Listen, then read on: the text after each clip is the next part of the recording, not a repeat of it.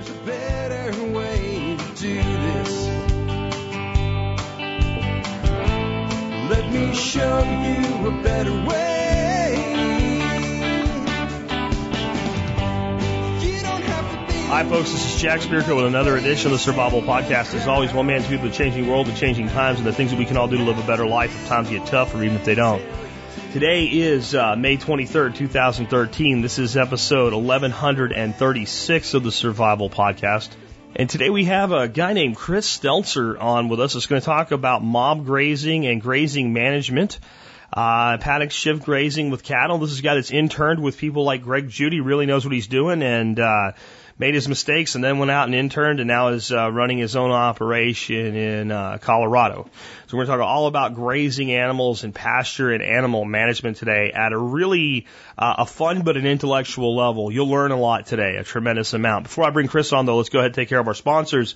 They do a lot to help take care of you. Sponsor of the day number one today is Survival Gear Bags, a company that came right out of the TSP community. Kelly John Doe um, back when the show was really, really new, I don't even think it was a year old yet, became a member of our forum community.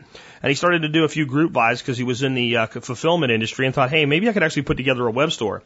So he put together survivalgearbags.com and put together a lot of really great equipment available at really great pricing with really great service. And uh, has done a good job ever since. Does a discount for the MSB. He's been doing that for a long time. And I, I uh, brought him on as a sponsor as soon as the spot opened up for him. And I like what he does so much. He also runs the Survival Podcast Gear Shop. That should tell you how much confidence I have in Kelly. Check it out today, survivalgearbags.com. Next up today, Safecastle Royal, the original Survival Podcast sponsor. Original because they went first. They were the first people that ever stood up and said, hey, Jack, I'd like to sponsor the Survival Podcast. My buddy Vic over there. And I said, dude, I, I don't know I'm ready to take a sponsor yet. Let me figure something out. And we built the entire sponsorship program with the vetting by the uh, listener ad council and the way that things are run off of Safecastle. And they were a good, they were a good place to start. We're talking about a company now that's been a sponsor of this show for over four years. There's not a lot of places where you have a podcast that keeps any sponsor for four years. There's not a lot of sponsors that stay with a podcast for four years. We have a really great relationship with Vic. He does his disc, uh, discount uh, buyers club for free to all MSB members, which basically pays for your first uh, year of MSB all by itself. Great place to get everything you can think of for your prepping needs. Check them out today. Best way to remember their website, kind of catchy, prepared.pro. Prepared survivalgear.pro.com. Best way to visit Survival Gear Bags, Safecastle Royal, or any of our sponsors, go to the survivalpodcast.com, click on their banners in the right hand margin. It'll help you deal with uh, any attempt at brand piracy because it is out there. Last but not least, do consider joining the Member Support Brigade. If you do that, you get exclusive content available only to our members. You help support the show at 18.3 cents an episode. Military, law enforcement, Peace Corps active duty and prior service. If you send me an email with service discount in the subject line and send it to jack at the survivalpodcast.com before, not after you join, before you join, I'll send you a discount code that will save you even more money on your membership in the Survival Podcast Member Support Brigade. I also extend that discount to first responders like EMTs and paramedics and firefighters. Uh, real quick on the uh, membership brigade, I usually just go over it real quick. It's a great deal. You might want to check it out if you haven't done so. Just go to the survivalpodcast.com and click on members. Again, you support the show. You get a lot of really great discounts. And if you are buying things in the self-reliance, uh, self-sufficiency, uh, homesteader world, all of the stuff from the tactical to the practical, guns to gardening, back and forth. It's a membership that does pay for itself with its discounts many times over. With that wrapped up, it's my good fortune to, uh, introduce our special guest again. Chris Stelzer has been uh, working with uh, animals for a long time. He's completed two internships. Uh, one that really caught my ear is that he's actually interned with Greg Judy, who has done some amazing work with, work with mob grazing here in uh, in the United States in the Missouri area. He's also interned down in uh, uh, South Africa, so he's been kind of globetrotting and really gleaned a lot of information from a lot of really great people. Uh, he's now put that into practice on his own uh, on his own ranch. He's teaching other people about it. He has a great new book out. He has a great blog, and he has his own podcast, uh, which is available. And you can find more information about him at agriculturalinsights.com. You can get all of his info there and hook up with him. And with that, hey, Chris, man, welcome to the Survival Podcast. Thanks, Jack. It's an honor to be here. Thanks for having me. Hey, we have you on today to talk about livestock and uh, grazing management. Uh, but I was looking at your past. You've uh, you've kind of gone the intern route to to gain your knowledge in this space that you're now applying and teaching to others. So you can maybe just fill people in on you know wh- how you got to where you are today with what you're doing. Yeah, of course. Uh, well, I I started out uh, grazing management on my own. So you know, I read the books. Uh, I read some books by Greg Judy, Joel Salatin's books, of course. I read all his books, um, and I'm like, okay, fine. You know what? I read the books. Uh, I'm ready to do this thing. And so I I started, and um, I I found about a hundred acres. I leased that land. I found some livestock that I could custom graze, meaning that I did not own the livestock. I just grazed the uh, animals for someone else, and they paid me a monthly fee. Um, and, and that was it. So I just went after it and, and made it happen. I really didn't understand how to use the equipment. I really didn't understand how to fence the livestock. I didn't understand the water requirements.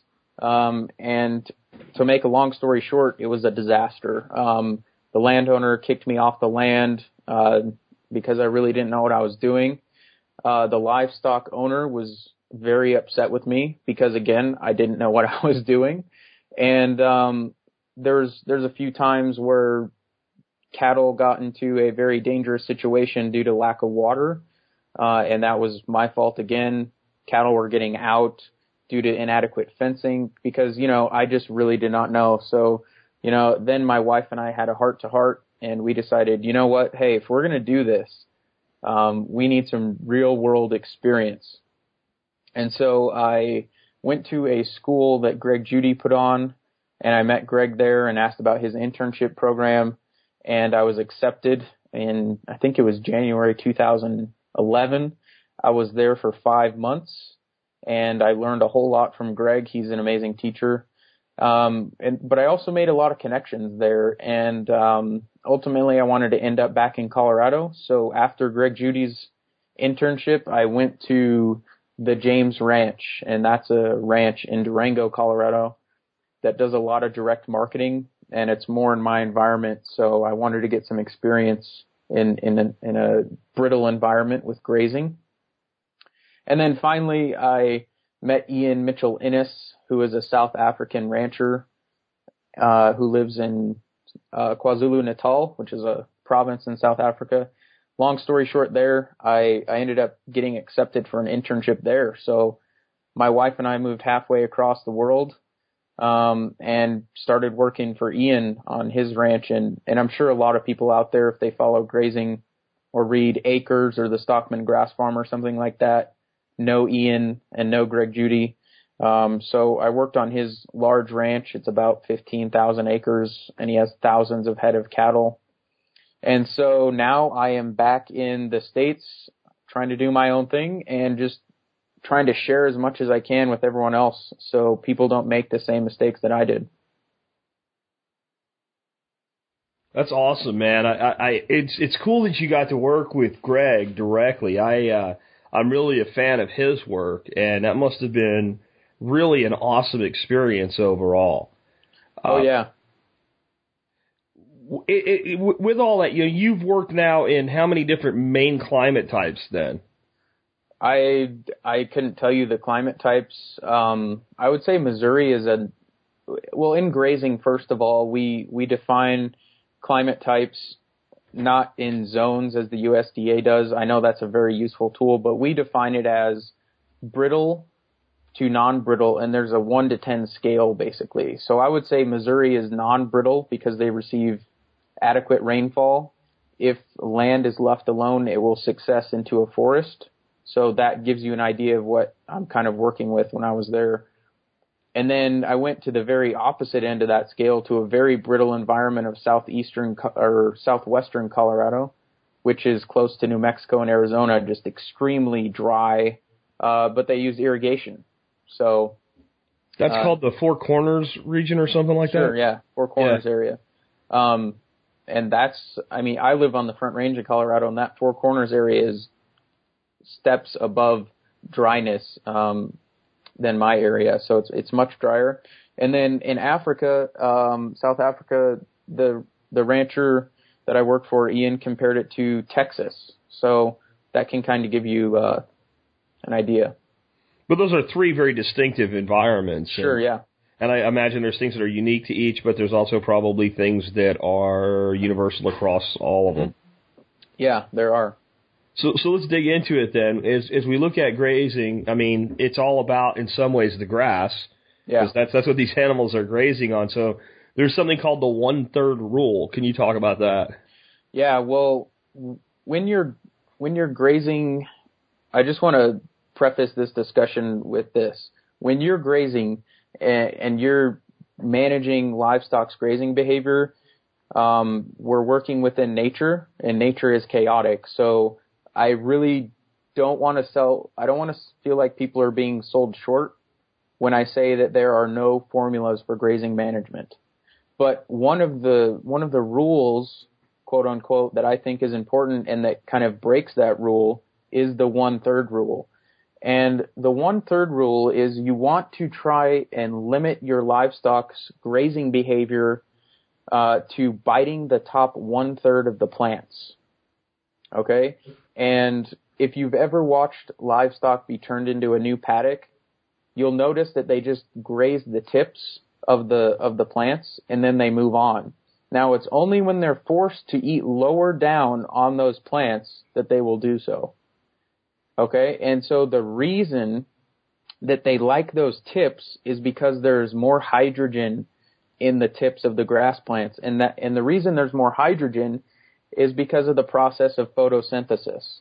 Now, when a grass plant takes in um, CO2 and CO2 uh, through its pores called stomata, when the sunlight hits that plant, there's a chemical reaction that takes place. And between the water and the carbon dioxide that the plant takes in through its stomata, um, the chemical reaction that takes place, basically oxygen is released for us to breathe, and hydrogen is what's left over within that plant. So hydrogen is energy, and the rumen in those grazing animals actually functions best when there's a proper uh, hydrogen to protein ratio or energy to protein ratio. So just if any of you out there listening have livestock, really pay attention to where they graze when they're given that selection. So your goal is to ultimately always have them graze that top one third, which will which will give you an, a, a lot of benefits. But the main benefit being improved animal health. Um, if you're milking, they'll milk more. If you're raising beef, they'll they'll put on more weight. Well, how does that you know kind of jive too with I remember one of Greg's presentations when he was talking about how some people look at grass and go, You've let that grass get too high, you've Mhm. let it get seed head and he said the only purpose that thing has in the world is to produce seed. That's that's its entire life is based on that. hmm Yeah, and actually, you know, my philosophy on that has changed a little bit from when I went to go work with Ian in in South Africa. And when grass plants are in a, a state where they're putting up a seed head, they're actually stressed. And so my my new philosophy here is let's graze grass that is not fully mature, that is not quite fully mature, but is not young and immature so that the only concern that grass plant has is producing leaf. And and what do leaves do for the grass plant? They feed the root system. Yeah, and they collect solar energy.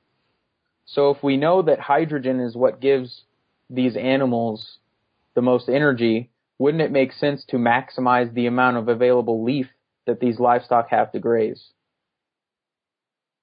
Because when plants get to a fully mature state, they're not necessarily using that solar energy that's falling on them as efficiently. However, there are times when I do think it's beneficial for livestock to eat seed heads. Um, so, you know, take my recommendations um, and then make your own observations about what happens because even Ian in South Africa, he grazes seed heads and that's essentially like a grain for cattle and they do very well on them. Yeah, I mean, it makes sense that since you're trying to model natural systems, there's time when, when grazing animals on plains are grazing grass in that mid stage, and there's times when they're grazing grass in that, that stage where uh, there, there's grain head on it. But it also stands to reason that we shouldn't be grazing very immature grass because give those animals their choice, and like you say, they'll they'll go for the taller grass. hmm Exactly, exactly. So there's a lot of people out there, and myself, I'm guilty of this at times too, that that make these blanket recommendations of, well, you should let your grass get to this height, or this height gives this much weight gain per day. Well, it's exactly like you said, Jack. It depends. It's going to vary throughout the year, so don't stress out about it. Yeah, it's also you know what do you have? I mean, there's Yeah, there's sure. some of that into it too, right? For sure, yeah. Cool. So um, when we we look at that, we end up at some point having to make a decision that it's time to move our animals, and we you know go into what what's known as paddock shift. How do we make that determination? Yeah. Okay. Well, like I said, the the formula system I'm not an advocate for. Um, a general rule of thumb that I like to use that people out there can use is this: fast growth, meaning your grass plants are growing fast, fast moves. Okay, and slow growth, slow moves. So during the spring, when that grass is coming up and it's and it's fairly young and immature, hopefully you have some leftover residual brown grass to balance the diet of the animal because if if you turn animals out onto just lush green grass pasture and that's it they will have the squirts and, and Hmm. that is not a good sign. Too much that- protein. too much protein exactly. And so th- there is a there is a way to combat that if that's the situation that you're in. Move them faster or give them a large selection of grasses okay? Do not confine them and force them to eat the grass plants very low or you're going to end up with uh, some unhappy animals. Now on the other side of that is during the dormant season or the winter um, you can graze stockpiled forages stockpiled grass and generally in the wintertime, you want to move slower because there's almost no growth happening. So the, the balance of the diet, the excess in protein isn't that big of a concern. Got you. Yeah. Makes sense. And, and I just want to note, um, when someone tells you that you should shift your animals every 10 days or every seven days, um, that should send a red flag off. Uh, you're the one. How do they know? They don't live where I do. They don't manage my animals. They don't know how many animals I have, how much land I'm working, what my climate type is, right? Exactly. Yeah. So I, I'm in northern Colorado on the Front Range, and I have friends down in southeastern Colorado, and they're almost two completely different environments. Mm. So It, just it makes me think of the people that used to call you back when people still used regular phones and say, "We know we can save you money on your phone bill." Yeah. How do you know? I don't. Do you know what I spent last month? No. Okay. Goodbye. Sure. but as we're as we're doing this, we have to look at two sides of things, right? Monitoring the the land's health. Mm-hmm. We also have to monitor the the health of the livestock themselves. So, what are some ways we can judge if we're doing a good job based on the way our animals are performing? Exactly. Um, I think monitoring for animal performance, in my opinion, is the most important thing. Um, and monitoring for animal performance sounds like it may be technical and it sounds very analytical as if, you know, I'm some big time feedlot operator or rancher, and that is not the case. Monitoring for animal performance is basically making sure that your animals are happy and healthy. Okay? That's the hippie version, I guess, if you want to put it. um, but my my version is monitoring for animal performance. So um, there's three very very simple techniques and a fourth one that's even easier. The first technique for monitoring for animal performance is gut fill. And basically, I want you guys and gals out there to imagine you are riding a cow like a horse. Okay?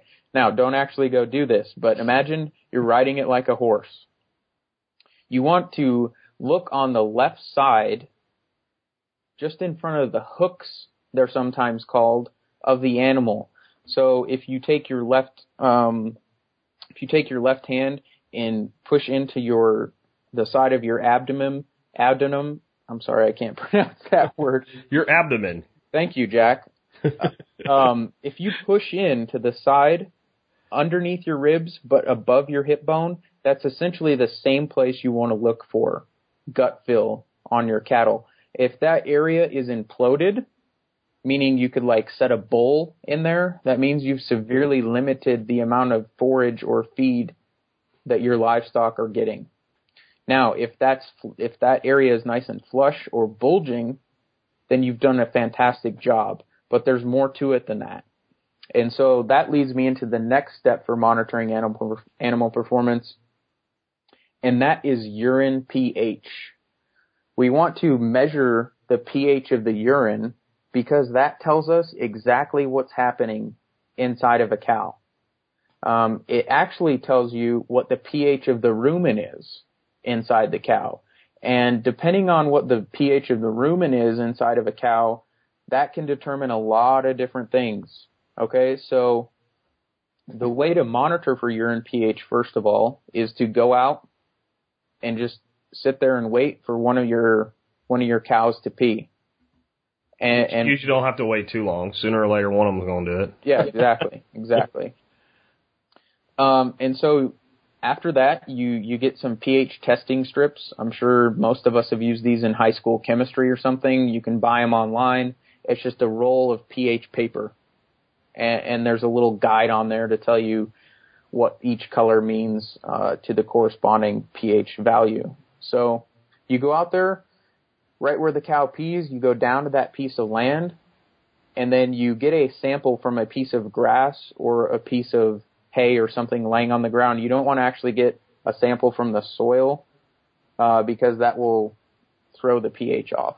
Okay. And so once you do that, I mean, for a rancher, it's best if you can get three different samples from three different animals. Okay. Um, but you know, if you only have two cows, go monitor both of their their pHs.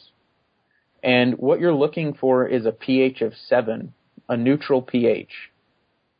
And a neutral pH is, is best because that means that there's a proper ratio of bacteria within the rumen. Now there's, there's basically two different types of bacteria in the rumen. One that digests, uh, grass and forage, and one that digests and thrives by having a more high protein environment. So it goes back to the one third rule now. If if you are doing your grazing management properly using the one third rule and you're monitoring for gut fill and you're monitoring for urine pH, your pH should be seven. Now, if your pH is eight or nine, that means the animals have have gotten too much protein. So that should be a light bulb for you to make a management decision to fix that to fix that problem. So if the pH is eight or nine, you could, you have a few choices. You could feed some loose hay that's low in protein, just some straight grass hay that's dry. That will dilute the protein content of the grass that the livestock are currently eating. Or you can move your animals more quickly, giving them more tips and more hydrogen, which is more energy. Is there you know, a point at which uh, a herd owner really needs to look at his herd during certain climatic conditions and say, you know what, I've got too many in the mob here. The land won't support it. I need to cull some animals now. Yeah, and that's a very complicated decision to make. Um, that goes into planning for grazing, and experience is the best teacher. But yeah, my my advice to people always starting out doing this is to go slowly and build up from there. Okay. Because it's really easy to get really excited like I did and start this grazing management stuff and do high density grazing and mob grazing and you can run into an absolute train wreck. And depending on your environment, if you overgraze your land, it could be an absolute disaster to a to a setback. Hmm. So if you overgraze your land in a brittle environment like where I am in Colorado eh, with very erratic rainfall, if we don't get any rain this spring and summer, um, and you overgraze your land last year, you're done. You're you're not going to do any any any sort of grazing whatsoever. However, if you're in the Pacific Northwest, the Midwest, where you get predictable, steady rainfall, um, the solution for managing overgrazing is to remove the animals from the land, and due to the moisture that you guys regularly get, um, the land will begin to success, and it will start probably with weeds and grasses and stuff like that, and and if left, will go to brush and eventually forest. Yeah, and it'll come back pretty quick in a place like you know the the wet areas of Oregon and Washington versus um, an area even like I have. I get a hell of a lot more rainfall than you, but you can do a lot of damage to this landscape really quickly if you're not careful. Sure, yeah, and I've It's I've pretty fragile, that. really. yeah I've noticed that through your videos. It's more it's more fragile, like you said, than I thought it would be. Yeah, there's places if you go just 20 miles in any direction that it's it's not as fragile as this area is. This is kind of a challenge. Um, part of it is the deepness of the soil. The soil's actually pretty good, but somewhat alkaline. But you know, you go a foot down and you're sitting on limestone, Oh. and, that only allows so much of the perennial grass roots to to get down into those deeper levels, and that's that's the challenging thing, and that's what makes it almost dust sitting on rock if you're not careful. hmm Sure. So we're we're taking it slow. Yeah. Yeah. Real slow. Definitely. We're, we're, that's where we're going. Our grazers are geese. Um, you know, we only have eight of those, and if you need to call one of them, it's called Christmas. Um, Well, so good. we, we're going to monitor urine. We're also going to monitor manure. I mean, the the you've seen cattle. I mean, most people that have seen cattle take a dump and were really disgusted by it. You've already explained what that usually is, right? It's Yeah. usually too much new grass. Yeah. Yeah. So monitoring manure, or it, it's very easy to do. All you got to do is go out there and look. Um, it, it's very simple. So, what you when you go out into your pasture, you're looking for a manure that is relatively, I would say maybe one or two inches, probably two inches high, and then it has a nice depression in the middle of it, uh, or a little pond even. And if it rains, it'll hold a little bit of water. Uh, and so that's the perfect manure pat that you're looking for. It should also have the consistency of pumpkin pie. And you can find that out by smearing it with your boot, uh, or your finger if you're feeling brave. Um, and manure that is runny will obviously have no height to it. It will be spread across a larger area. Uh, but then on the same hand, uh, or on the other hand, you can have manure that is too fibrous and consequently means too much roughage. And, and that happens frequently in the wintertime. So if the manure pile is piling up really high, you know, like six or eight inches high, that means your animals need more energy, or you can try feeding them a little bit less hay. And the cheapest way to supplement with more energy during the wintertime is to feed stockpiled grass because you grew that or using free solar energy essentially. Um, but there's other ways to supplement for uh, more energy or hydrogen. Um, molasses is, is a good one. You can uh, water down some molasses and put it in a sprayer and spray it on some hay, which will give the hay a higher energy content. That's a pretty simple solution. I, I think a lot of times the, the, the solutions are really simple when they're effective. Yeah. And I mean, the, the, the better you get at all this stuff, Jack, the more that you hone your management skills, the, the less you'd have to spend on inputs and the happier and healthier both you and your animals are going to be. Um, I'm reluctant to say, well, you know, going into the winter, you should have, uh, all stockpiled grass. You shouldn't have to feed hay. And then coming out into the spring, you shouldn't have to feed hay either because there'll be some residual uh, brown grass to balance out the rumen. Um, and that's sort of the end goal. But sometimes people are starting from feeding hay for five months out of the year or six months out of the year. And so they need to take those small steps in order to make that progress. In other words, get the land get the land up to a point where it's capable of doing that. Exactly. Um, I, I, but the other side I, I often hear from people is, you, you, we have to do it. There's no choice but hey, you don't understand my climate or whatever. And I think that it's important that we try to send a message to people, especially people that are already ranching, that in, in almost all cases, it is eventually possible. Yeah. It, it's possible to not feed hay. Yeah. Yeah, and it's certainly possible to not feed hay three months out of the year. hmm I mean, that's that's you know, and could you talk a little bit about well, because the big objection is, hey, I got a foot of snow on the ground. I got two foot of snow on the ground for a month, two months at a time. Yeah, well, that just depends again on the situation. Um, one or two feet of snow for me in Colorado is not a big deal because in Colorado during the wintertime the sun comes out and it's it's beautiful. It could be 50 degrees in the wintertime and a lot of that snow will melt. Um, so livestock can graze through snow. There's a lot of debate out there as to how much can they graze through. Well, if they get hungry, they can probably graze through quite a bit of snow. I always looked at it this way, dude. Okay, so I'm like, can you get through that snow? And the guys, well, sure, I could get to the bottom of that snow. Okay, the cow weighs a thousand pounds. Yeah. and he wants the or she wants the the, the the the the stuff that's at the bottom more than you do. If you can get down there, what makes you think a thousand pound or bigger animal can't pull it off? Exactly. and uh that that's true. However, the upper Midwest and the Pacific Northwest, I know from experience, um I have friends that ranch there are very challenging places to not feed hay. Um and and if you've been there, uh you know, like Minnesota for example, they get snow and then it melts and then it forms an ice crust and then they get more snow and then it melts. So I'm not sure because I don't have that experience to say whether or not cattle could graze through that much grass or that much snow in that situation.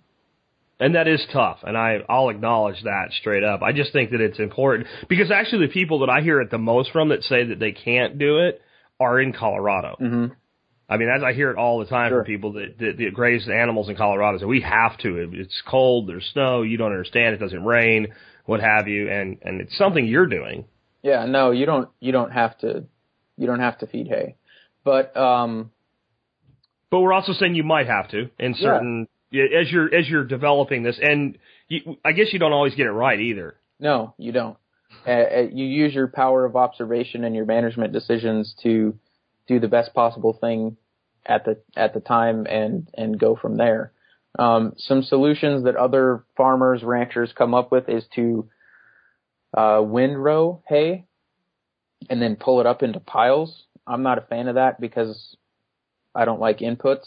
Um, but going back to the point I was making about Minnesota and the upper Midwest, we're we're humans and we we generally live in one location. Uh, we're domesticated and so we expect our livestock to do the same and 99% of the time that's fine. But in reality, I think what would have happened in nature before uh, civilization got to this point is that the grazing animals were probably not in the upper Midwest during the wintertime. They were probably down south. They just moved. I mean, that's that's the thing that we've lost. And you know, people talk about the the loss of the buffalo, and they you know they blame the hunters and all. And there was definitely a concerted effort, and it had to do with starving out the Native Americans. But th- to me, the real thing that made it where they couldn't come back was barbed wire. For sure. I, that's that's the big enemy of the buffalo is is the invention of barbed wire because we we shut down the migration capabilities and today with the highways and everything else it would be almost impossible to bring them back to the way that they were because we couldn't allow the 50 million animals migrating the way they used to. Of course. And you know, that's that's some things that environmentalists like to say. Uh will they like to criticize ranchers or or farmers, um, and oftentimes for good reason, but you know, we don't live in those times anymore. So we need to understand that, you know, maybe if you do live in Minnesota, you need to take that into consideration. You need to weigh, uh, the fact that you probably are going to need fa- to feed hay for uh, probably four or five months out of the year, um, and you need to make a decision based on many factors whether or not that's the best thing for you. I, w- I would say I completely agree with that. Um, kind of getting back into things because we had an aside there. Um, with all these animals, we have to have some way to, to manage them physically, right? Yeah, and and that's a good segue into this the the barbed wire comments. um, physical livestock management now in 2013 is awesome. Uh, we have great fencing solutions that really make it uh, that really put the power back in our hands uh, to make the grazing management decisions for the livestock. So one of the ways that we do that is by using portable electric fencing, and that is poly braid or poly wire, which is essentially like a a poly substance woven with metal wire that is conductive of electricity. And, and it's really flexible. It's like a rope. You can tie knots with it. Um, so that's a fantastic resource. Excuse me. The next thing that we use are portable step-in posts, and these are just plastic posts that you step into your ground and put the poly wire through, and then you can just put up a fence anywhere you want. And this is for cattle mostly, uh, what I'm referring to here. And then there's electric fence chargers that can either run off of your wall outlet or can be powered by solar panels and a battery type system, uh, which I have experience with as well. Um, and, and all these solutions work, uh, either the plug-in or the, the solar powered battery option.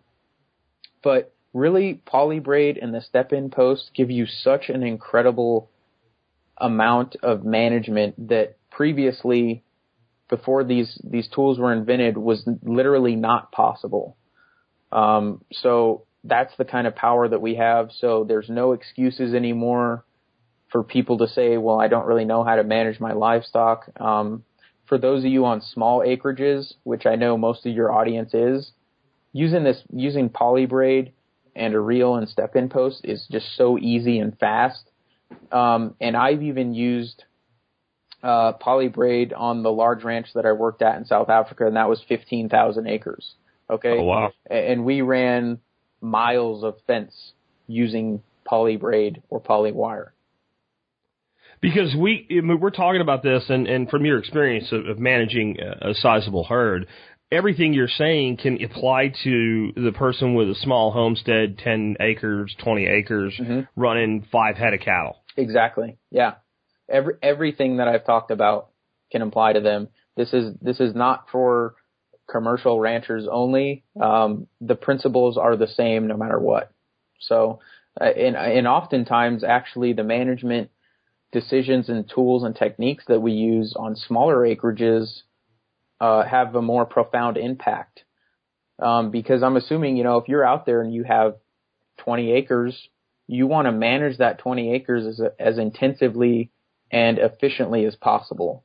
And, and using these physical livestock management tools, uh, the portable electric fencing gives you the power to do that. Yeah, and as we we're using that obviously to control where the animals are and, and to move them from place to place. So there's a lot of terminology that's thrown around today with grazing management styles, mob grazing, high density grazing, holistic grazing. What are your thoughts on those different phrase phraseology? Is it Yeah, is sure. there definite differences? Or they're all the same? I mean, You know, it all comes down to the the opinion of the person talking about the grazing management style. Now, in my new in my new ebook and on my website, I feel that I want to I want to define each one of those so we're clear about what we're talking about. Uh, and mob grazing is probably the most famous type of grazing management out there right now. But in my opinion, all mob grazing really refers to is that all the different classes of livestock are grouped into one herd or one mob. Um, you can be a mob grazer, although this is not common, but you can be a mob grazer and not be doing high density grazing. Okay, so if if there was a thousand acres, let's say I had, and I had two pastures, so I had two pastures of 500 acres, but I had Yeah. all my classes of animals in that 500 acres, and they could just do whatever they want. That would be a mob of cattle.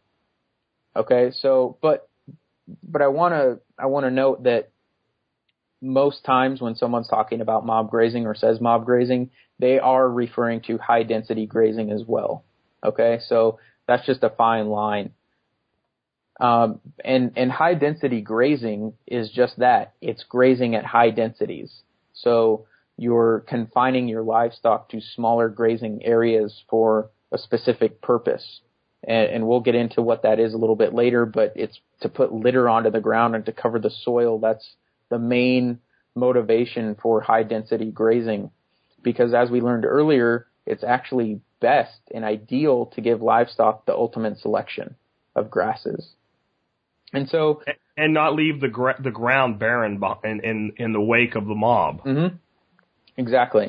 Protect that soil. Yeah.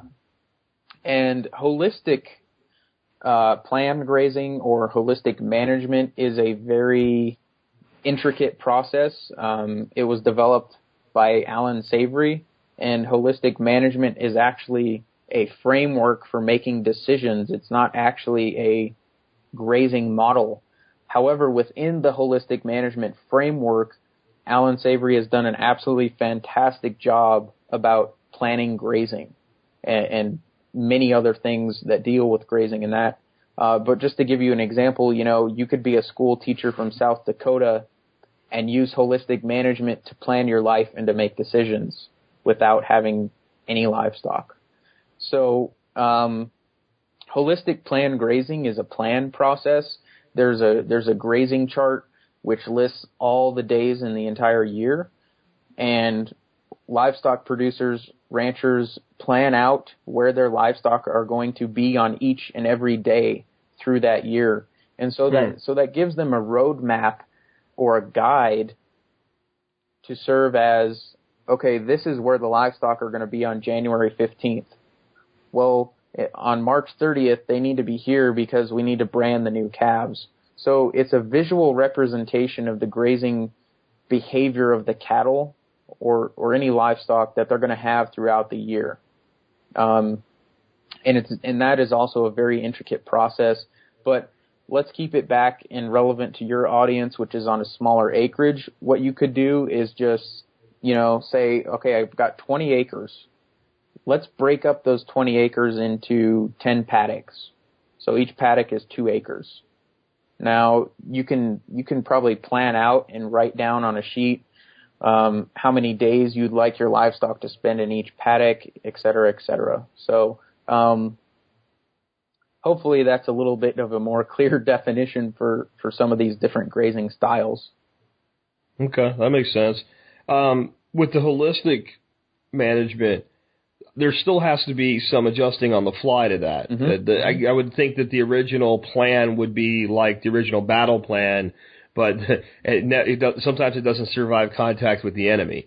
Yeah. Uh, so there's still a flexibility there to make adjustments, but you have kind of the if everything goes the way it's supposed to, this is the model, and then we'll tweak the model as we go down the road, right? Exactly, and I'm- I'm so glad you brought that point up because I missed that. Um, yes, when people do a grazing chart or plan their grazing out, it's very uh, labor intensive. You need to sit down at a table with a pen and a paper and think and with a calculator and do all these calculations. I mean, you're essentially planning out your whole year.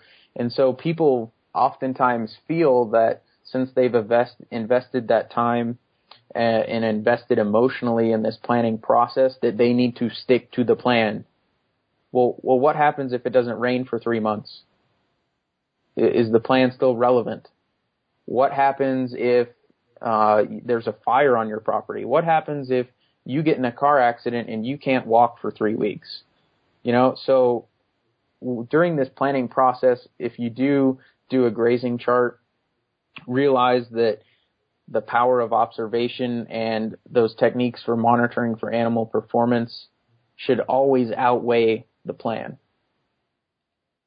Yeah, absolutely. There's there's that. It's that constant, as you were talking about earlier, observation and feedback. For sure.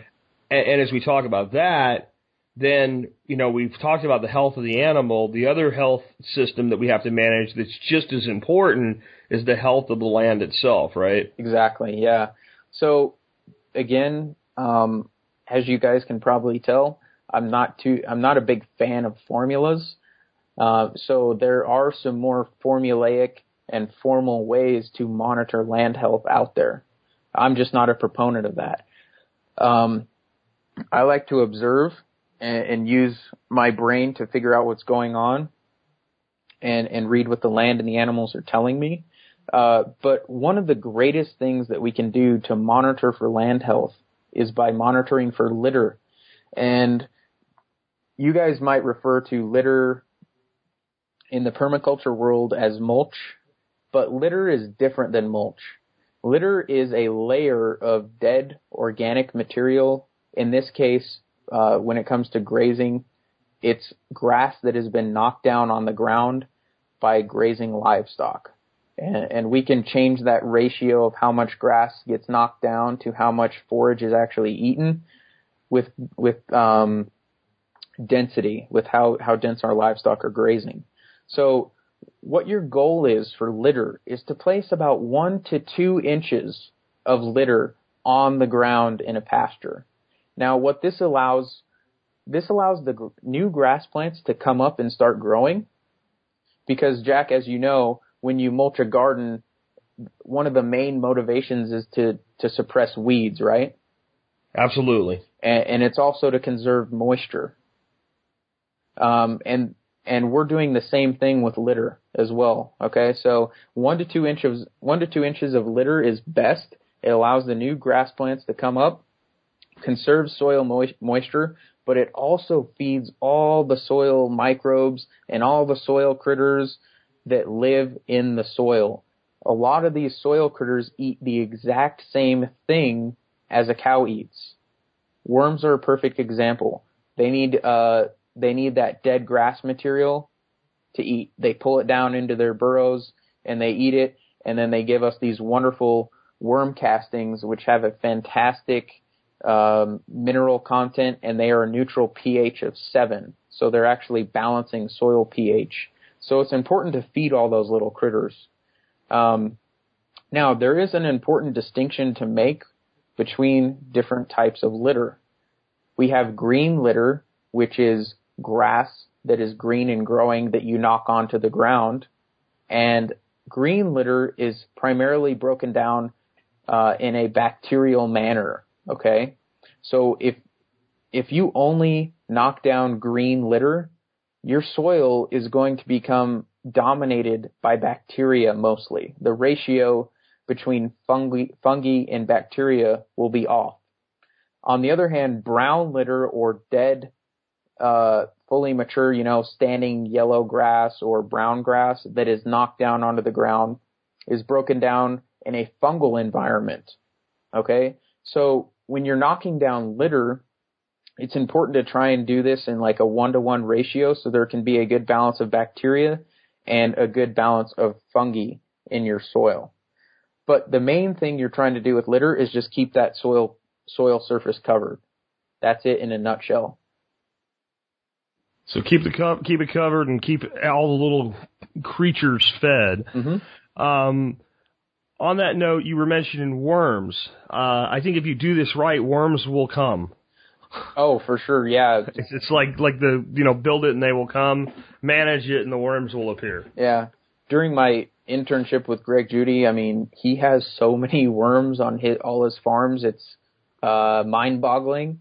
Uh, I don't remember. I think he has a story where he he picked up a manure pat with a shovel and put it in a wheelbarrow and um, counted all the worms in it, and it was something like 200 plus worms in, in one manure pile. Oh wow! So worms uh, really um, are very beneficial. Uh, they actually secrete calcium carbonate through their castings, and that is what a lot of conventionally minded farmers put down on their fields to try and bring the pH of their soil to a neutral level. So instead of wasting money on on these inputs, uh, knock down a little bit of litter with your grazing. You'll feed the worms; they'll reproduce, and consequently, it, it will in, lead to an increase uh, increased land health. Yeah, I, I can't remember what video it was. I remember watching one video with Bill Mollison where he was visiting with a rancher somewhere in Australia, and the guy was talking about how basically as he's moving to new land, he actually takes particles of dirt with you know like a, like a clump and basically moves a piece of sod there to help establish the worms on this land, ranch that he was recovering. And they had done an estimate, and they had determined that the land that they had, you know, already recovered was inhabited by in somewhere in the range of 50 billion worms. And his comment, and it always sounds cool when they use the Australian accent, was if you can get 50 billion of anything working for you, you will be doing okay. Even if they're worms. For sure, yeah. Yeah. That I mean, that's absolutely amazing. Um, you know, there's a lot of really cool statistics out there with how many tons of worm castings are produced per acre with a certain number of worms. I don't know any of those, but it's staggering.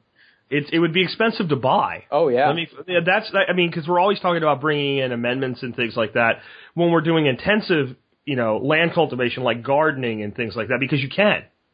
Um, but you can't afford to fertilize with inputs 40 acres.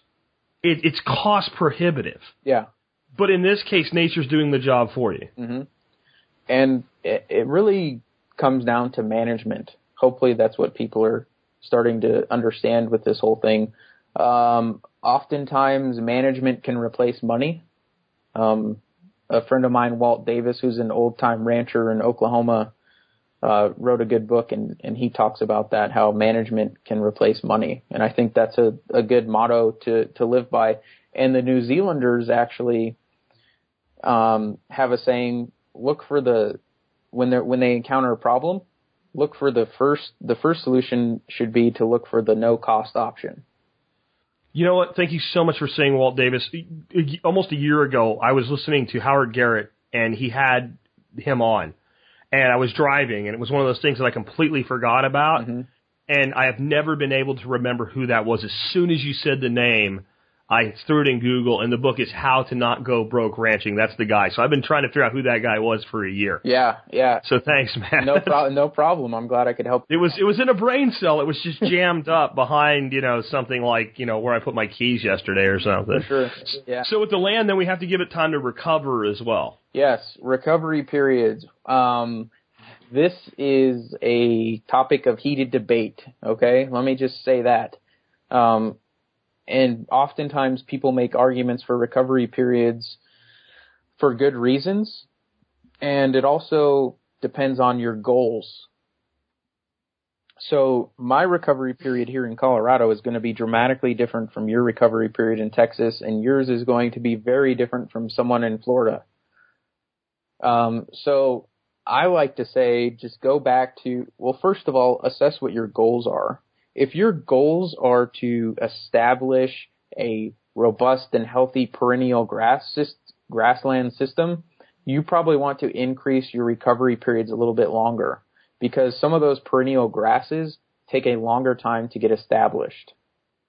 Now, on the other hand, if you're of the mentality that I am, where I want to maximize the amount of solar energy falling on the property and convert that solar energy into high quality uh, beef or dairy or something like that, then you might want to shorten your recovery periods using that one third rule and just grazing the tips and moving along. And so recovery period is such a complex uh, topic to tackle uh, that I could write a book on it. But let's use a few different scenarios. Let's say with the first scenario, I graze the top one third of the grass plants. Okay.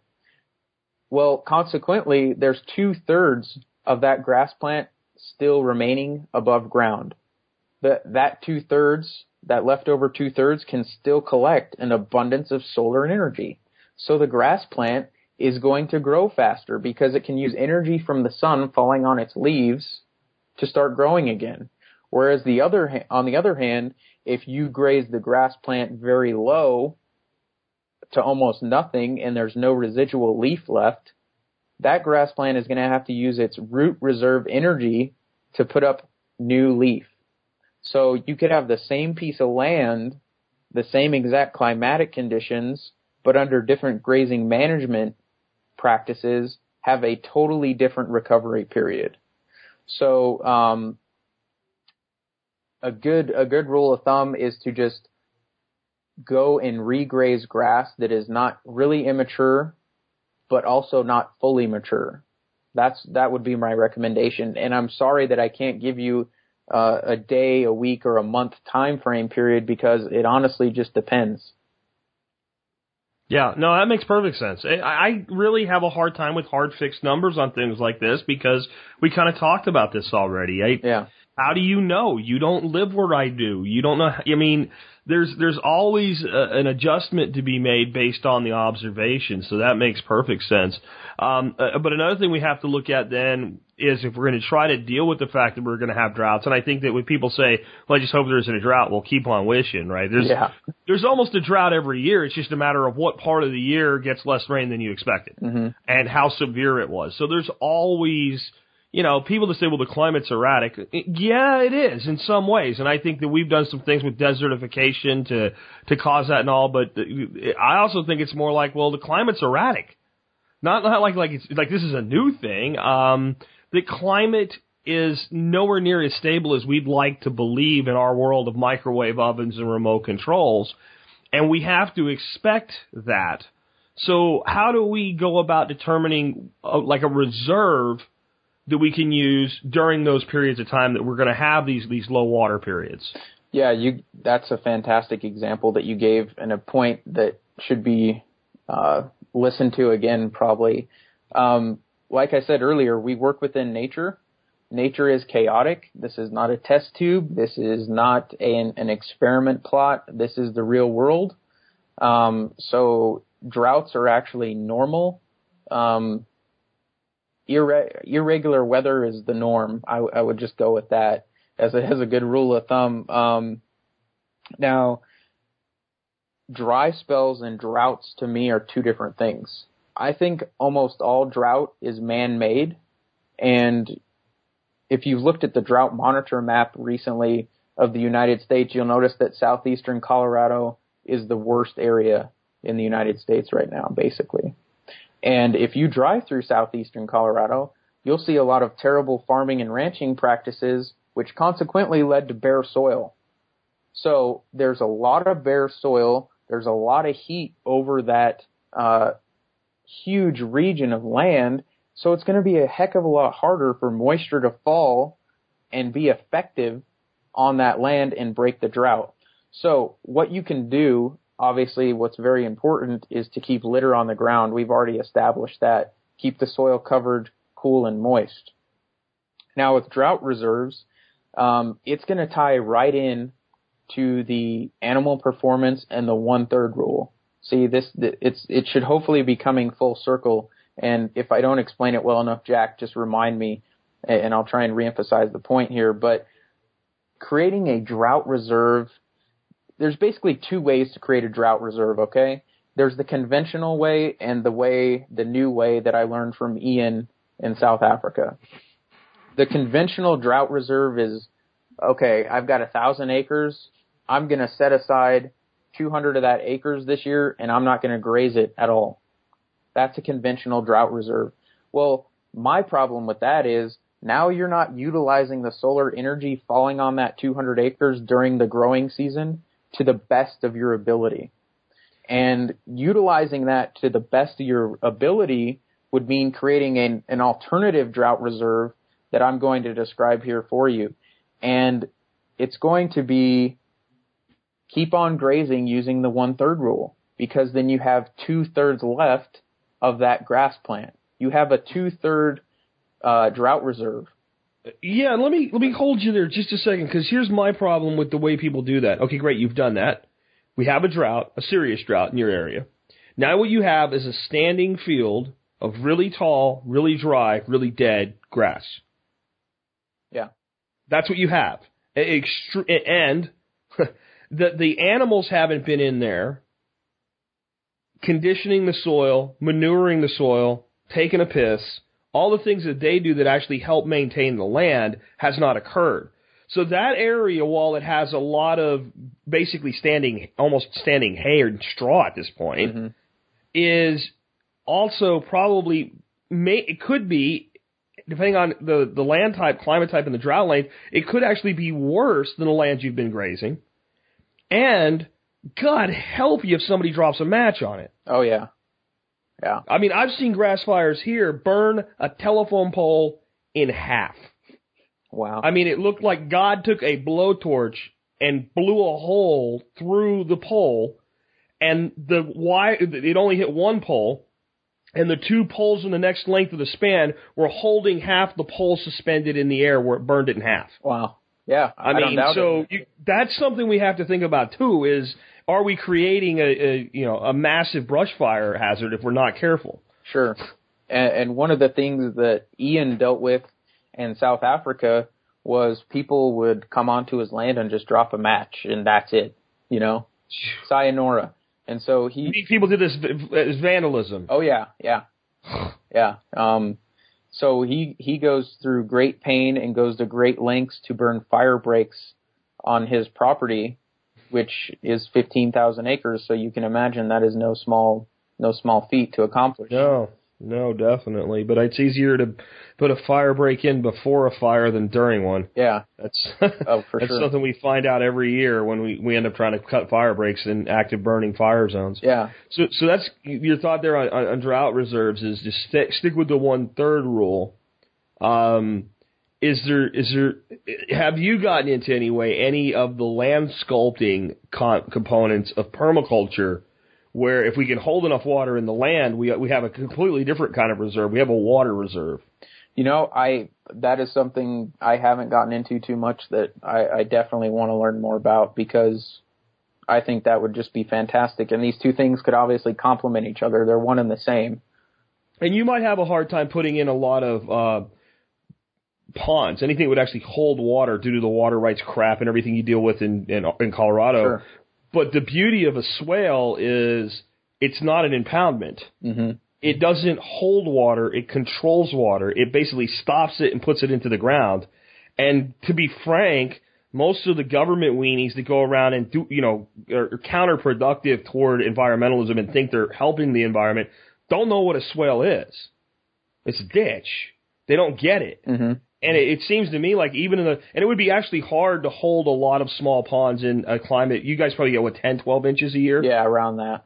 it, that might be hard to even sustain those ponds anyway. But if you started forming your paddocks in with swaling, um, the, the, the effect, you know, cause you're gonna, you're not, oh, you can only hold so much of that water, even with good land management. A lot of that's gonna run off. But if you can push that into the land, imagine just the net effect of, of instead of getting 12 inches a year, it's like getting 24. And what that would mean for a piece of land in, in northwest Colorado. Oh, it's for sure. It's huge. It's huge. And I think it could be done. I mean, it's a, I, it's something I would like. If you said, "Would you come up there and do it?" I'd be like, "No." But I, I think there are people that I would look to as a consultant on how to do that. Um, that are familiar with the landscape profiles and that environment um, that could do it. And actually, I don't know how afraid of it I would be, honestly, because if you do it right and you follow contour, all you're really doing is making a ditch, and it's something you could easily test. You know, you could you could put one in and do start seeping water into you know one acre of land, and you would know at the end of the first year if the effect was there because it's dramatic when you do it right. It's it's immediately obvious. yeah. yeah. Even and and these are generally done with forested systems, but I don't see why they can't be used in in pastoral systems as well. and I think you're exactly right. That there needs to be more research uh, done on that and more testing done. But one of the challenges that we face as ranchers, that I face trying to help people, is there. There's a lot of uh, pushback on onto these new ideas. I mean, I have a extremely difficult time trying to tell people about why they should maybe divide their ranch up into even 10 pastures. I'll say, why would I want to even do that? You know, Mhm. so, um, but I think you're right. The swaling, uh, could definitely be a huge benefit. And, and you mentioned doubling basically the amount of effective rainfall. Essentially, by grazing using the one third rule, you can even quadruple or increase the amount of forage you grow, excuse me, up to over a period of time by up to 10 times. And that's because when you're grazing using the one third rule, it's essentially like you're pruning the grass plant like a rose, so it becomes more bushy, so there's more leaf. That means it collects more solar energy, which means there's more hydrogen or energy for the grazing animals to eat. See, and then if you take that right and you add that management style to something like land sculpting, then you get into what we're calling stacking function. Oh, So yeah. now we're stacking the functions, and if we stack the functions right, then we begin to stack time into the system. And, and that's where this stuff gets really exciting. And I think what's cool is, as far as things have come, even the people like like you yourself and, and with grazing, and myself with with some of the things I'm doing, we're only at the beginning. There's so much to be done yet. I think it's exciting. And the main reason I'm bringing that up now is there's young people listening to this show, and you know I want them to be excited about this type of thing because I think that that's that's because it's that group that you and I are going to eventually, no matter how hard we try, we're going to get set in our ways. We're going to find what really works, and we're going to stop pushing the envelope on it. Yeah. It's that next generation. You know, we push the envelope eno- enough in in the CAFOs and conventional agriculture. It's time to start pushing it into the the world of sustainability and you know cows eating grass, which is what they're supposed to eat. It's it's really weird. It's like almost like a cow is designed to eat fibrous material instead of corn and soy. It, it's it's really strange that that's how it is, but it seems to be that way. And the more we can do to farm grass, the more cattle we can produce, and and and we can do that without all of these inputs. And then you know, on on top of that, we can also stop what basically I consider just to be brutal cruelty in our animal production systems. Yeah, absolutely. I mean, that that's a great point that you bring up. Um, I know that we're not going to have all the answers, but at least we're moving in the right direction. I think the big thing is an understanding that it that it can be done. That's that's Yeah. what I keep trying to bring people back to. Now you said something really interesting to me earlier.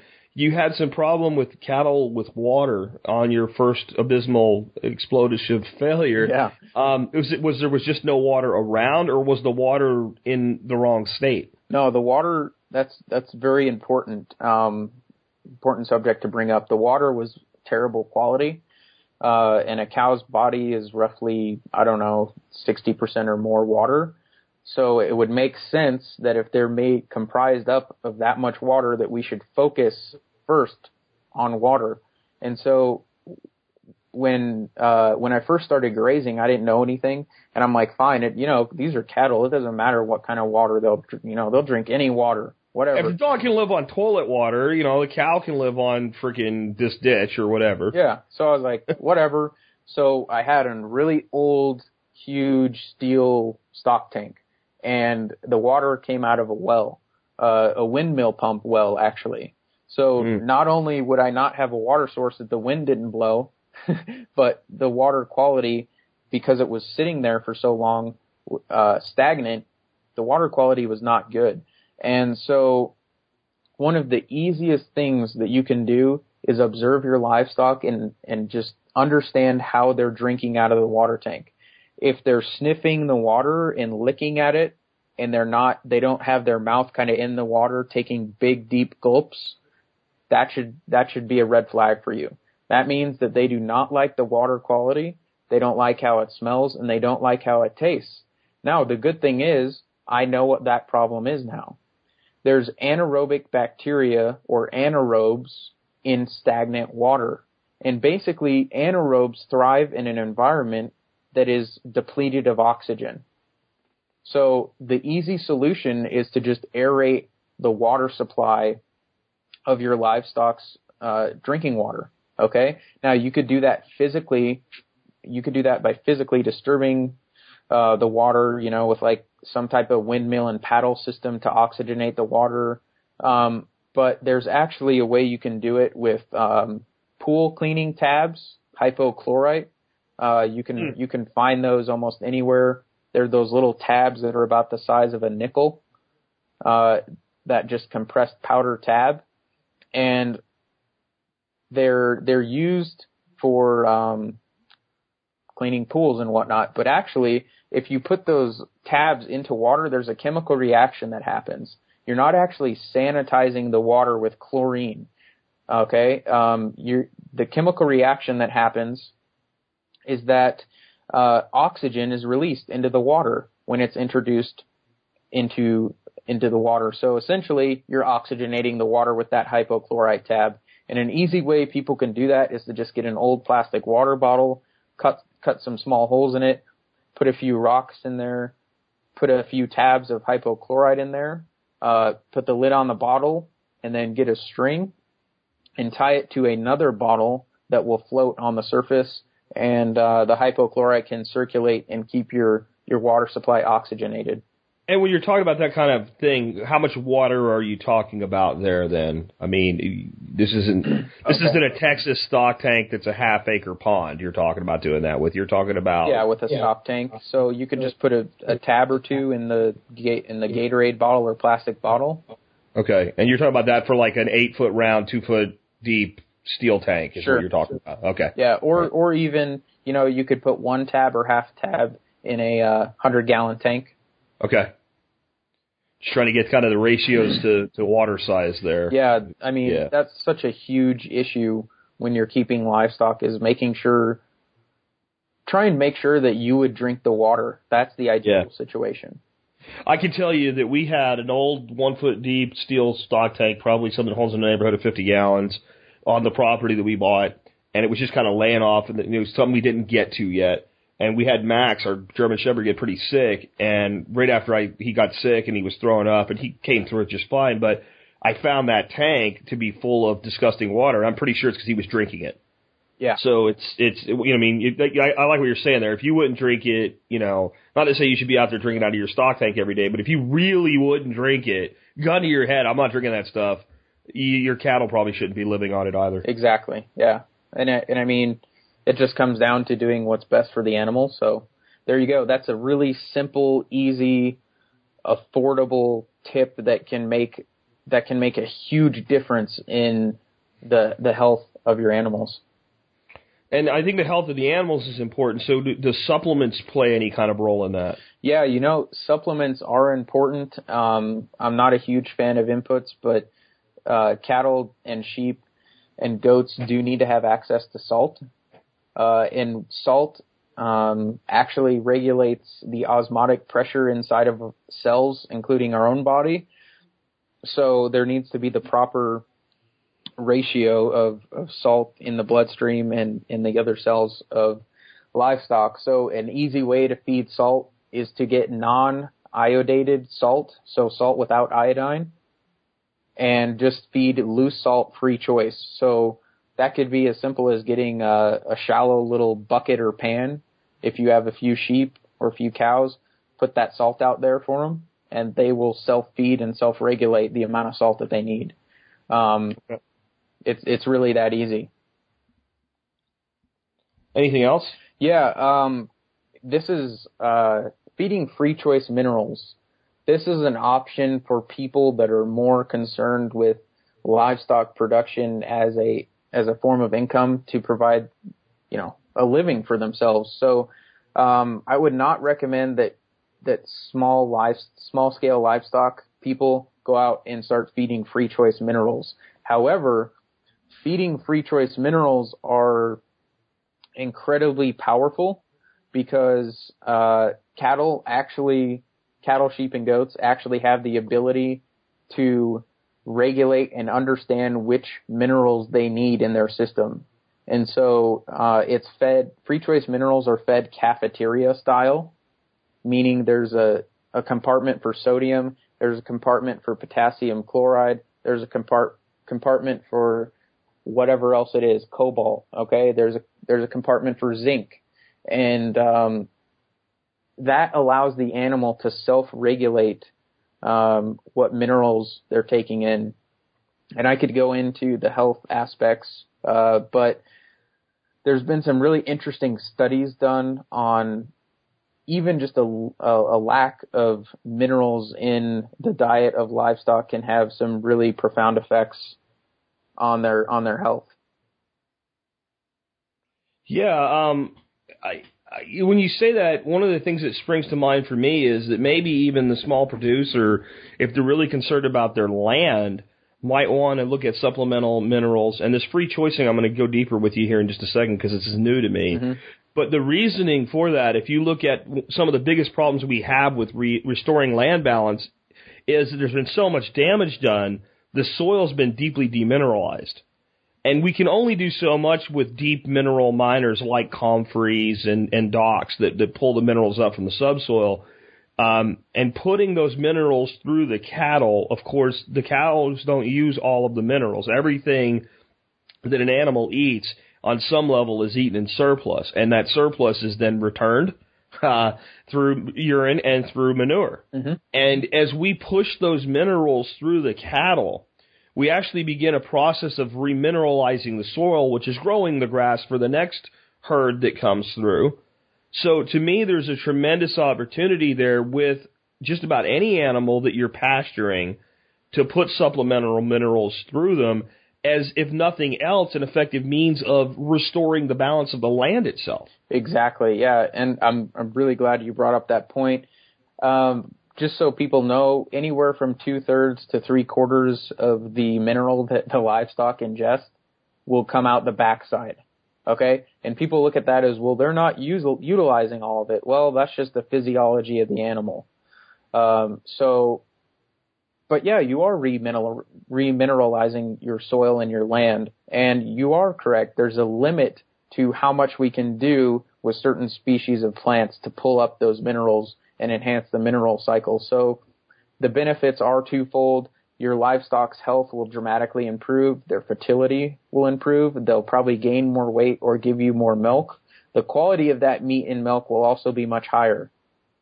So and they're going to retain a lot of those minerals in their bones. And if you're if you're growing animals for your own personal use, doing your own butchering and slaughter, what have you, if you're throwing bones away, you're making a huge mistake. Bone stock is one of the most mineral rich things we can put into our body. So if you're if you're taking that animal through a full cycle on a small acreage, then making broth from those bones of that animal that's been mineralized, it's been feeding on the remineralized soil, then you're improving your own health. And I think that there's this you talked about holistic earlier being a time management thing, but there's also a, a resource management component here uh, that needs to be looked at holistically. What what, what what's going to happen to that cow after it's slaughtered? Where's it going to go? How is it going to be used?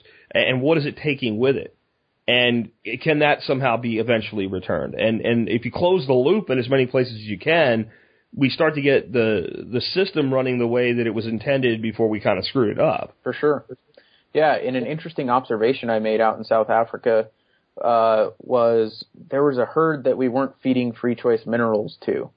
And this herd would find the bones of cattle that had died from years past or any of the other local grazing animals that had died, and they would they would chew on those bones or suck on them to get the minerals.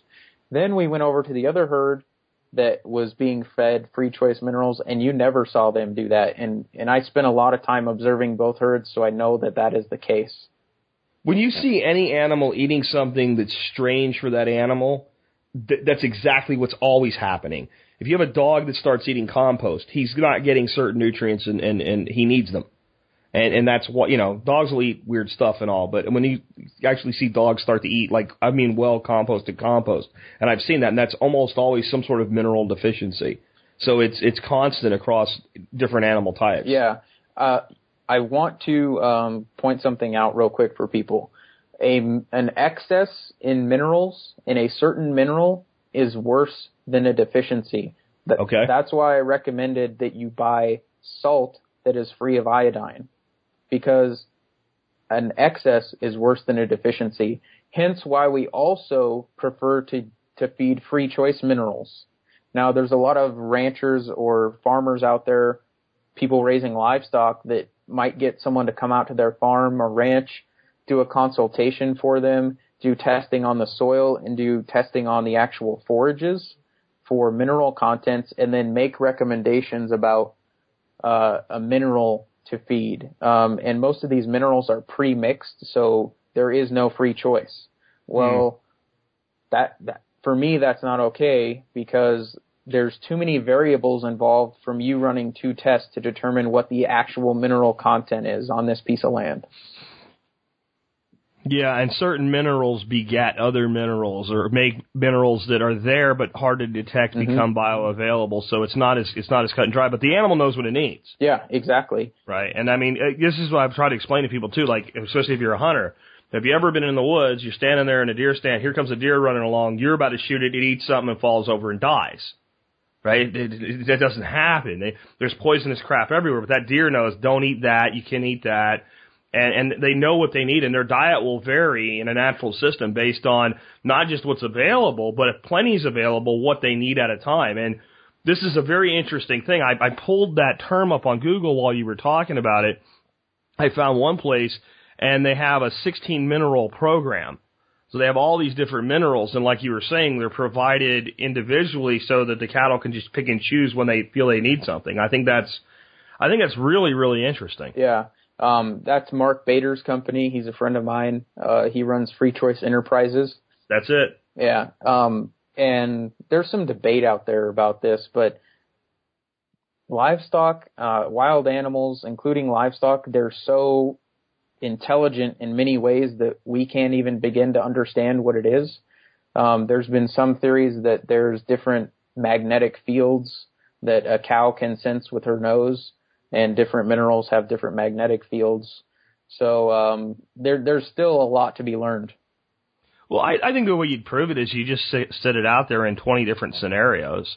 And if the cattle in 20 different scenarios choose 20 different ratios, then, you know, I don't think cows are that smart, uh, that, that they could, you know, just like as a conspiracy get together and go, we're going to jack with them. Yeah. and we're all going to do different, right? If they, if they're all doing it different, they're making a decision based on something. And I think that would be a pretty easy proof point there. Um, we are going long, so let's kind of wrap some things up. What Sure. are some advanced techniques that, that maybe are being worked with or discovered now? Okay, so they're advanced techniques. This is uh, this is going to be great for people that want to that are excited about this stuff and want to start now. Now, high density grazing, just going out there and doing it, I don't necessarily me- recommend you just start right away. You could run into a train wreck. However, what you can start doing is you can do an inclusion zone. And an inclusion zone is just a very small area that you would make with your poly braid or poly wire. You put your livestock in there overnight. They do not need any water.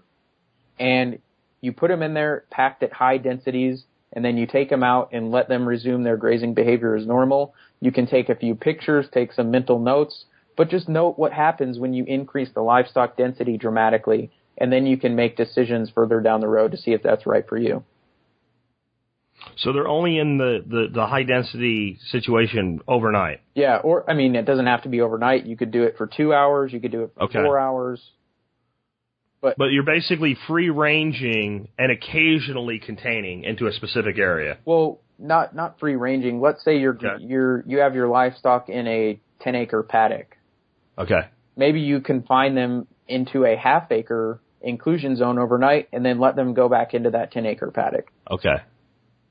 So we're doing a typical paddock shift, but now we're going to take that paddock shift down to an inclusion zone for a period and go back to a paddock shift. Yeah, exactly. Okay. And then That's um, completely new to me. I've never heard of anything like that. Yeah, well, that's just a way of validating to yourself and other people that this is what I did. Does it work or not? Make some observations and then, you know, form your own conclusion to prove to yourself that this works or doesn't work. Because there's a lot of people out there that say none of this stuff works. Well, it's hard for me to convince you. So what I'm saying to you is go out and try it for yourself. Yeah, let's say you did that four times over a, a half a year, and at the end of that four times, if you uh, did it in four different places, you have 40 acres, and there's these four half acre, really lush green areas. Well, that's and they just happen to be where you did it. That that's kind of telling you something, isn't it? Exactly. Yeah. Okay. And What about raw milk? Is there work being done with that? Yeah, there's people applying raw milk to pastures.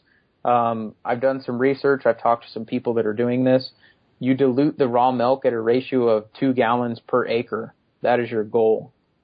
Okay. Okay. And then you can go out there with a boomless sprayer or any method you want to use and basically apply the raw milk to the pastures. Um, and there'll be a huge boost in fertility because a lot of the microbes that are found in raw milk are also found in the soil.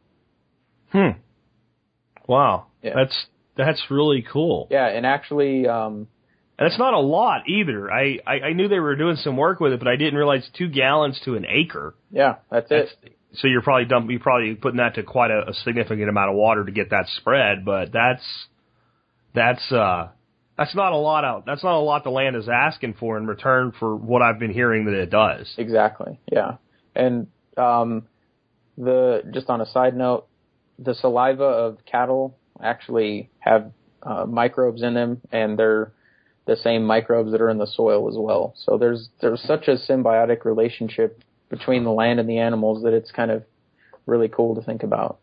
So if we don't strip the uh, the soil down too low and we grade with your one third rule, as the cattle go through, they're leaving behind all of this stuff in the on the tips of the, the the graze that they've just grazed on, and some of it's getting trampled as litter to the ground and inoculating the soil with the same microbes that the soil needs. Exactly. Yeah, Gee, nature knows what she's doing. What a shock. Um, she does. that's actually that's actually sounds so simple that I think a lot of people will maybe hear that and glass over it and not get how how actually amazing that little fact right there really is. uh huh. It is, isn't it? It- it- and the same person that'll gloss over that will be then trying to inoculate their soil with with you know uh, different uh, inoculants to improve its health. Sure. And, and cows can do it all by themselves. And then in your notes you have something called silvopasture. What is silvopasture? Yeah, silvopasture. Um, silvopasture. Uh, many people refer to it as a savanna, and a savanna, as we know, is just trees um, spaced out in a, in a grassland. Uh, you know, people think of Africa when they when they think of a savanna. A silvopasture is different. It's actually um, edible trees that you plant within your pasture that the livestock can make use of, and, and it also can provide shade. Um, but it just includes, uh, in, increases the diversity of the pasture sward, increases the canopy levels that you're harvesting so, solar energy at, um, provides a, a great protein source for livestock. I mean, the benefits are just tremendous. Um, there's a lot of work going on with uh, silvopasture right now. Some people, They're doing a lot with uh, Lu- Leucaena and Moringa in, in Africa. What are is, is there certain tree species maybe that you know we have a lot more of a temperate climate than a lot of these subtropic areas where those trees do well. Certain trees that work well for this. Um, yes, the Leucaena, which you mentioned, which is Yeah. more akin to tropical environments. Uh, Chinese Empress and Okay. and uh, I think it's either honey locust or black locust.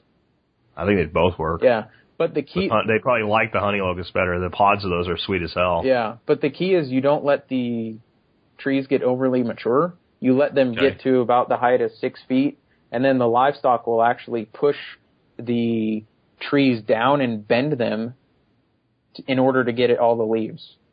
Okay. So, So they'll they'll coppice it for you. exactly, yeah. and you, but then you would probably then want to control how long they get to do that so that they don't totally destroy the the tree stand. Exactly, and that just comes down to grazing management again, and that's something that you'll need to to figure out.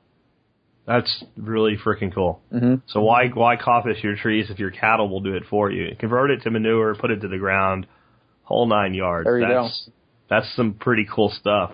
Now, a lot of the people that listen to the show, they're not just on a smaller acreage; they're on small properties. They're they're running three acres like me or something like that, Mhm. and and it's really not an ideal cattle property even for a couple cows.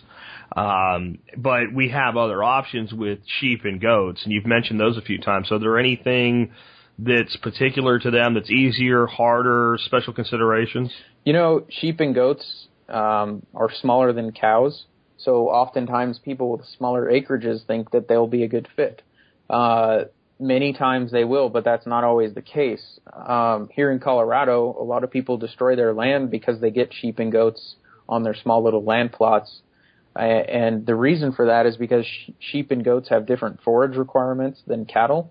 Um, goats especially need a lot of brush or trees, about 60% of their diet actually. And then that other 40% will come from weeds and grass. And, and sheep have a similar ratio. It's not as high, but sheep need um, forbs or weeds and brush and grass. So my argument might be look at your look at your situation, look at your forage base that you have on your land, and then make a decision about what type of livestock you're going to get based on those recommendations I just made. So many people here in Colorado, since we have grass mainly, would be better off getting like some miniature cattle or something like that, or maybe a single steer.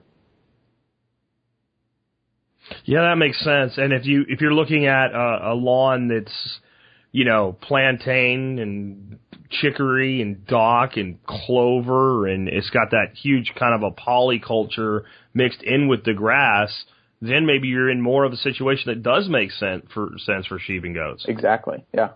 So just uh, you know, take those things into consideration. And uh, that's sort of my last point is um, is observation. Just remember, go out and observe your animals, and try and draw some conclusions to your observations. I think one last thing I'd like to put in too with the smaller land is one thing the small landowner can do when they're growing. Let's say they have a ram and two ewes and they're raising sheeps for lamb every year. Um, they have a much easier time swallowing the pill of bringing in feed uh, when it's necessary, and they're still going to do pretty well on their dollar per pound production for personal use. Where when the rancher starts heading down that path, he starts going broke.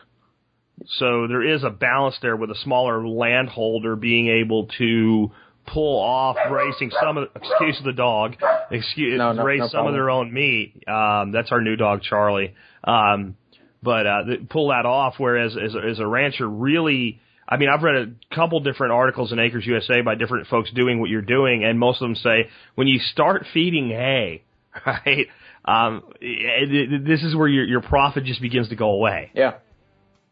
Yeah, and that's a really good point, Jack. And uh, smaller animals like sheep, uh, sheep and goats are more efficient at utilizing the forage that they do eat. So that's another consideration to take to uh, another point rather to take into consideration. Well, cool, man. Now you have a website with all kinds of stuff on it like this. You've got some books out. Uh, tell folks about that. Yeah, um, you can find me at agriculturalinsights.com. And uh, I just wrote my second ebook. My first ebook is free.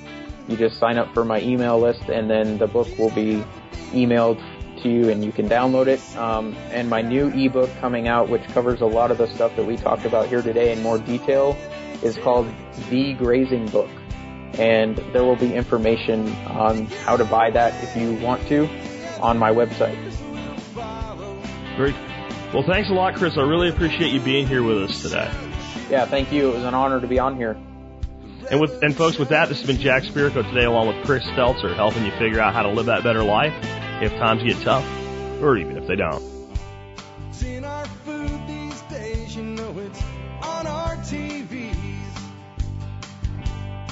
Sometimes we forget we are what we eat.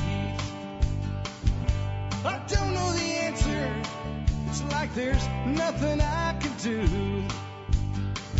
It's the price we pay, I guess, when we follow all the rules. There's a better way to do this.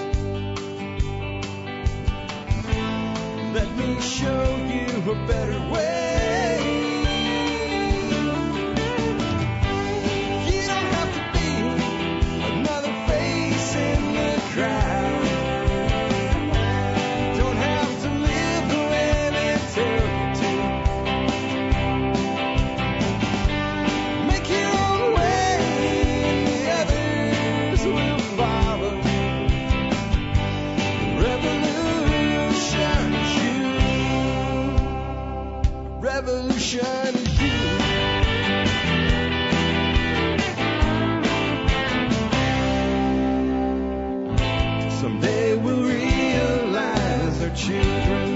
Can't pay.